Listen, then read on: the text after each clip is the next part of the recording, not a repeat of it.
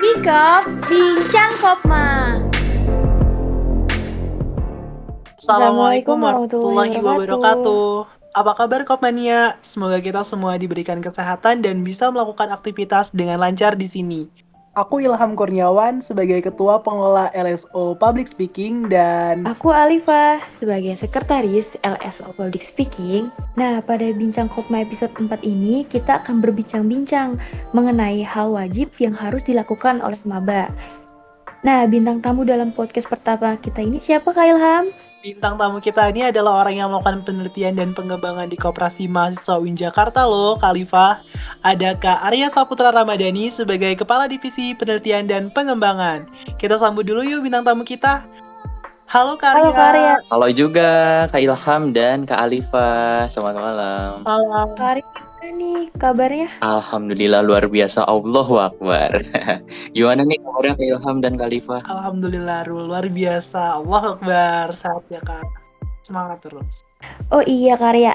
Nah, sebelum kita mulai podcast nih, biar teman-teman yang lain juga eh, lebih kenal Karya, bisa dong Karya nih kenalin diri dulu nih. Oh iya, boleh banget. Oke, sebelumnya salam kenal teman-teman semua yang lagi dengerin podcast ini. Aku Arya Saputra Ramadhani, mahasiswa semester 6, jurusan Manajemen Pendidikan UIN Jakarta pastinya. Saat ini kesibukannya persiapan KKN sambil magang juga, tapi hampir selesai sih ini satu bulan lagi. Dan sekarang ini sih lagi nyelesain UAS gitu. Semangat juga ya buat kalian yang lagi UAS. Ya hektik banget sama UAS ya. Ya lah, semangat nih lagi masa-masa uasnya nih. Kak Arya sendiri sekarang gimana nih kabarnya? Alhamdulillah luar biasa baik kak. Tetap semangat banget nih Kak Arya walaupun lagi uas. Wah, semangat banget ya. Harus dong. Oke, gimana kalau kita langsung aja tanya-tanya nih ke bintang tamu kita nih Kak Alifah. Nah, boleh banget Kak Ilham. Oke, langsung aja yuk teman-teman kita cari tahu menurut bintang tamu kita, menurut pandangan Kak Arya nih, bentar lagi bakal ada mahasiswa baru di kampus kita kan ya Kak? Nah, biasanya mahasiswa baru itu sebelum resmi menjadi mahasiswa di kampus harus melakukan ospek dulu kan ya? Gitu. Nah, apalagi di masa pandemi ini tuh ospeknya online gitu. Belum lagi kegiatannya itu lama banget, bisa sampai semingguan. Kalau dari Kak Arya sendiri nih, penting nggak sih maba itu mengikuti ospek di kampus? Oke, jadi kalau ngomongin tentang ospek sih menurut aku penting banget ya. Mungkin ya, mungkin nih bagi seberapa beberapa bagian atau sebagian besar bahkan ya, sebagian besar maba tuh nganggap ya, ah cuma ospek ini nanti juga kenal sendirinya. Eits, jangan gitu dong. Aku nih, aku ya, mungkin aku bisa dibilang orang yang ngikutin ospek dengan bener-bener bener gitu ya. Aku merasanya gitu awalnya. Tapi setelah aku jalanin nih, eh, tepatnya waktu itu aku udah di semester 2 atau 3 gitu ya. Nah, aku tuh bahkan baru tahu kalau ternyata misal nih AMPS itu udah mulai oprek loh dari semester 2 dan aku baru tahu di semester 2. Berarti tandanya eh, aku ternyata masih kurang nih buat ngikutin ospeknya karena aku ternyata ada informasi yang keskip bahkan informasi sepele kayak gitu aku keskip nah padahal tadinya aku udah merasa paling bener nih paling paling terdepan lah ibaratnya. Kalau ngikutin ospek kayak serius banget eh tapi ternyata ada yang keskip. Nah itu aku yang menurutku udah bener-bener bener ya ikut ospek. Apalagi buat teman-teman yang kayak cuman datang duduk masuk kelu- eh, masuk kuping kanan keluar kuping kiri doang. Nah itu bahaya banget teman-teman namanya aja mos ospek ya.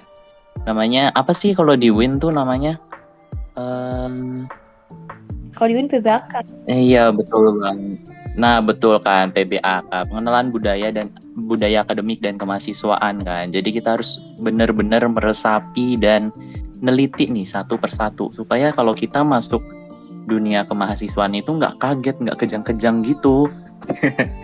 Eh, karena kan aku sendiri sih mau ngeliatin ya ngeliatin temen-temenku tuh ada ya adalah satu dua orang gitu nggak banyak sih. Satu dua orang yang kayak nggak ikut ospek.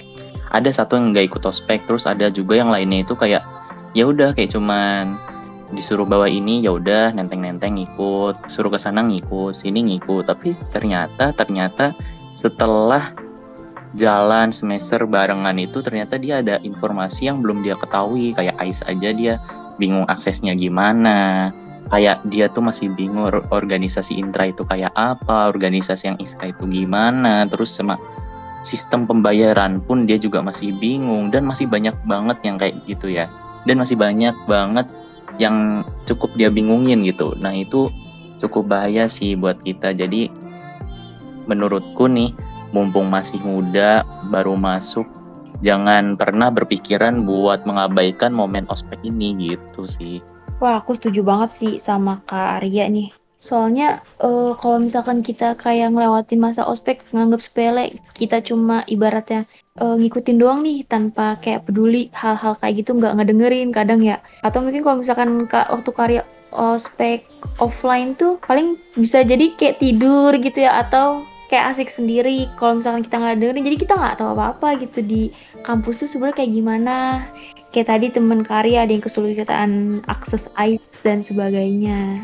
Betul banget, apalagi online ya, ngadep Zoom tuh pasti bisa kemungkinan pening-pening lah atau internetnya macet lah atau apa. Apalagi yang online kan ya jadi harus diantisipasi dan diikuti dengan sungguh-sungguh sih. Iya aku itu banget sih kak. Kemarin kan ngerasain banget ospek online tuh ya. Cuma kalau aku sih termasuk orang karena gimana karena masih mahasiswa baru kayak aduh PBAK tuh kayak kesannya tuh kayak gimana gitu ya. Jadi kalau aku sih termasuk mahasiswa yang emang bener-bener ngikutin. Kayak gitu mungkin sama kayak Kak Arya gitu sih. Gimana nih Kak Ilham? Kalau sama Kak Ilham kemarin ospek online-nya nih. Kan kita beda nih ospeknya sama Kak Arya ya. Iya bener banget nih. Aduh ngerasain banget ya. Kita nggak ngerasain banget euforianya ospek secara offline gitu. Karena kalau online itu mungkin kita ada semangatnya di awal sih Kak Alifah. Kalau di kita mengiranya tuh PBAK tuh bakal seru semeringah apalagi kita disuguhkan video tahun lalu gitu kan. Tapi nggak kalah serunya juga nih PBAK di UIN karena uh, kalau di Fakultas Ilham sendiri di FST nih ada video video yang mapping seru banget itu uh, di akhir gitu. Ada kesannya yang testimoninya gitu. Jadi di, uh, ditampilkan gitu. Ada juga games-gamesnya yang menarik secara selama online. Hadiahnya pasti banyak banget gitu kan kalau untuk dari ospek ini sendiri. Dan pastinya bikin nambah semangatnya juga gitu. Dan setuju banget nih sama Karya tadi kalau kita itu ikut ospek kita bisa tahu tentang himpunan-himpunan tentang juga organisasi di kampus dan juga kita jadi tahu gitu organisasi di kampus itu apa aja sih dan kita nggak salah milih intinya seperti itu. Keren banget ya Kak Alifah ya? Iya keren banget. Jadi jangan nganggap sepele lah yang intinya masa-masa PBAK kalau misalkan di UIN ya disebutnya oke nih tadi kan kita udah ngebahas nih tentang pentingnya ospek bagi maba Nah, sebenarnya sih masih banyak banget hal yang wajib dilakukan oleh para maba, mulai dari sebelum masuk kampus dan setelah masuk kampus. Karena sebelum masuk kampus itu kita perlu tahu dulu dong harus ngapain biar nanti setelah masuk dan memulai perkuliahan tuh nggak kaget sama kegiatan di kampus. Nah, dari karya sendiri nih untuk para maba, hal-hal apa aja sih yang harus dilakukan oleh maba sebelum masuk kampus dan setelah masuk kampus nih karya? Iya Kak Liva, aku juga penasaran loh secara sebagai maba tahun lalu pun bingung banget kalau nggak cari informasi dari cutting yang udah kenal gitu. Silakan Karya. Oke, ini cukup menarik ya, apalagi bagi mahasiswa online. Maksudnya mahasiswa yang lahir uh, pas pandemi ya, udah prospeknya online, uh, apa ya, persetujuan kontrak perkuliahan online sampai uas online. Nah itu uh, menurutku juga jadi tantangan ya gimana caranya kita bisa manajemen waktu dan manajemen stres at a time gitu. Once at a time maksudnya sekaligus gitulah. Nah menurutku gimana sih caranya biar kita bisa ngatur waktu dan gak stres ya tentunya kita harus memulai manajemen waktu yang baik benar dan komprehensif. Dan terus ya di situ aku juga aku juga dapat tips ini dari cutting sih. Betul banget tadi kata Kak Ilham. Kalau kita nih, uh, aku juga memposisikan misal aku dulu waktu jadi maba, aku juga selalu tanya-tanya ke cutting supaya aku tuh bisa tahu loh, oh ternyata budayanya gini, oh ternyata kalau ada dosen kayak gini aku harus gini, oh ternyata kalau ada jadwal di reschedule aku gini, oh ternyata kalau ada ruang pindah gini. Aku tuh paling cerewet banget tanya ke cutting ya. Karena ya saking aku nggak mau nih kayak terjerumus karena apa ya ya ibarat kata malu bertanya sesat di jalan lah. Itulah kasarnya. Terus kalau menurut aku caranya atur uh, waktu ya tentunya kita harus manajemen waktunya dimulai nih. Uh, mungkin sebelum bahas manajemen waktu yang spesifik, aku mau ini sih coba bahas buat teman-teman maba mungkin masih ada yang kebingungan nih, oh aku udah masuk kuliah nih, apa aku harus kuliah doang, kupu-kupu gitu ibaratnya. Kalau online ya kayak udah duduk-duduk dengerin aja tuh gimana. Kalau dari aku sih dulu tuh pakai sistem ini ya, aku bagi semester-semester itu jadi beberapa kelas gitu. Nah, jadi aku waktu itu aku bagi semester 1 sampai semester 3 aku gaspol di organisasi, semester 4 5 aku gaspol di segala sesuatu hal yang bisa menghasilkan uang. Dan di semester 6 pun aku balik lagi nih, balik mulai gaspol organisasi iya sambil balancing uh, apa yang bisa menghasilkan uang materinya. Jadi gitu. Kalau aku ya, kalau yang lain mungkin bisa beda lagi nih karena kan setiap orang punya keinginan dan kebutuhan yang beda-beda. Nah, teman-teman juga harus bisa ngeplotting kebutuhan dan keinginan teman-teman tuh seperti apa sih dan buatlah roadmapnya, timelinenya seperti apa dan manajemen waktu secara spesifiknya ya tentunya kita harus kalau aku sih selalu pakai first in first out gitu loh. Kayak sistem apa sih? Kayak sistem stok barang anjay. Tapi kalau aku makanya first in first out. Apa yang masuk tapi nggak semua yang masuk aku duluin. Apa yang masuk dan itu penting bagi aku aku duluin. Dan apa yang masuk tapi nggak terlalu penting itu aku kesampingin. Jadi pinter-pinter kita lah atur prioritas itu. Nah setelah kita atur prioritasnya nih A B C sampai Z nya ya udah kita harus bikin timelinenya, bikin timelinenya. Oh, aku berarti kalau ada tugas 5 nih, prioritas satu ini, dua ini, tiga sampai lima ini. Ya udah, buatlah timelinenya. Misal nih kita dikasih tugas sama dosen tanggal 25 Juni deadline-nya. Ya kalau bisa kita selesaikan di 22 Juni supaya kita punya uh, jeda punya waktu yang luang untuk melakukan yang lebih di hari esok. Jadi aku sih selalu berprinsip itu sih kayak uh, kalau bisa bebat habis hari ini sehingga besok aku punya waktu lebih luang entah untuk istirahat, untuk ambil jeda atau untuk ngepush di yang lainnya gitu. Dan ya itu tadi sih kalau dirangkum mungkin kita harus set prioritas, timeline, totalitas dan lampaui batas itu sih menurutku. Karena tapi jangan lupa juga untuk ambil jeda karena kalau kita terlalu memforsir diri kita juga sendiri nih, diri kita sendiri, sorry, ya nanti juga kesian ke kita kan, jadinya kita sakit, malah kerjaan yang lain itu jadi tertunda lah karena kita sakit itu. Jadi ya sebisa mungkin kita boleh push diri tapi jangan lupa untuk ambil jeda dan kasihlah self reward buat diri kita sendiri gitu sih kalau dari aku. Wah iya. Dulu juga aku kayak Kak Arya gitu sih. Jadi uh, pertama bawel nanyain cutting tuh pas sebelum masuk kampus kita bener-bener kuliah masuk kelas nanya nih gimana dos sampai nanya nih gini kak.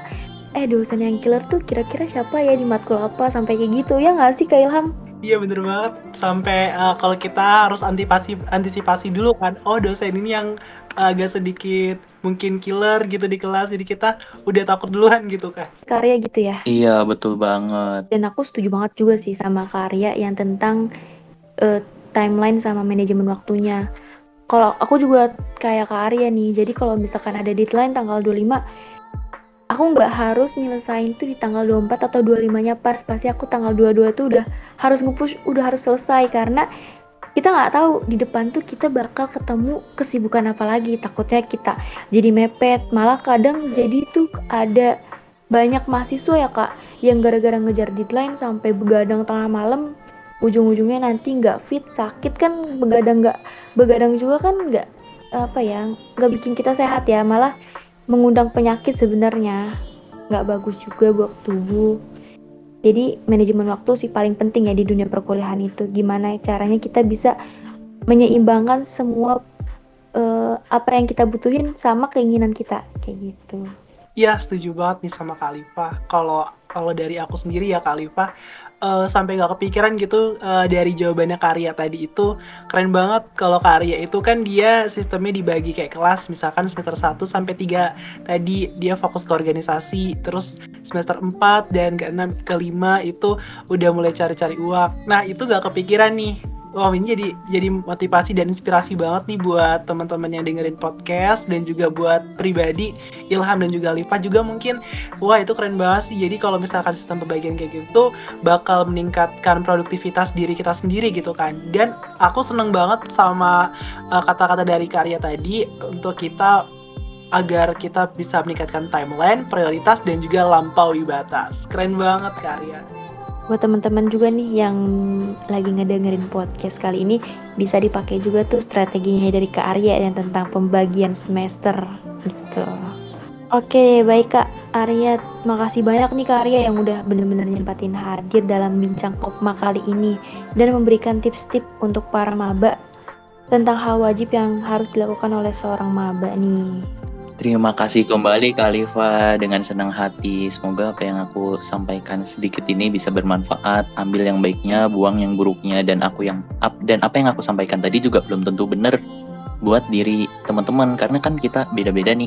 Kalau aku sendiri sih tipe orang yang kayak ya kayak gitu tadi yang aku sampaikan mungkin bisa dibilang uh, idealis semi perfeksionis gitu sih. Jadi ya intinya kita harus ketahui apa sih SWOT analisis SWOT kita strength, weakness, opportunity dan threat kita itu seperti apa, kekurangan kita seperti apa, kelemahan kita seperti apa, kapasitas kita seperti apa dan goals kita tuh seperti apa. Jadi kita uh, harus bisa apa ya mengkombinasikan semua itu gitu supaya ya apa yang kita inginkan, apa yang kita cita-citakan tuh bisa tercapai. Oke, terima kasih ya Kak. Terima kasih ya teman-teman semua yang udah dengerin. Terima kasih juga teman-teman yang lagi ngedengerin podcast ini. Oke, terima kasih Kak Alifa, Karya. Terima kasih juga buat teman-teman yang udah mendengarkan podcast kita kali ini. Jangan lupa dengerin terus podcast kita selanjutnya. Dan kalau kalian suka, jangan lupa share podcast ini ke teman-teman kalian ya. Sampai jumpa di podcast selanjutnya. Wassalamualaikum warahmatullahi wabarakatuh. Pick up Bincang Kopma.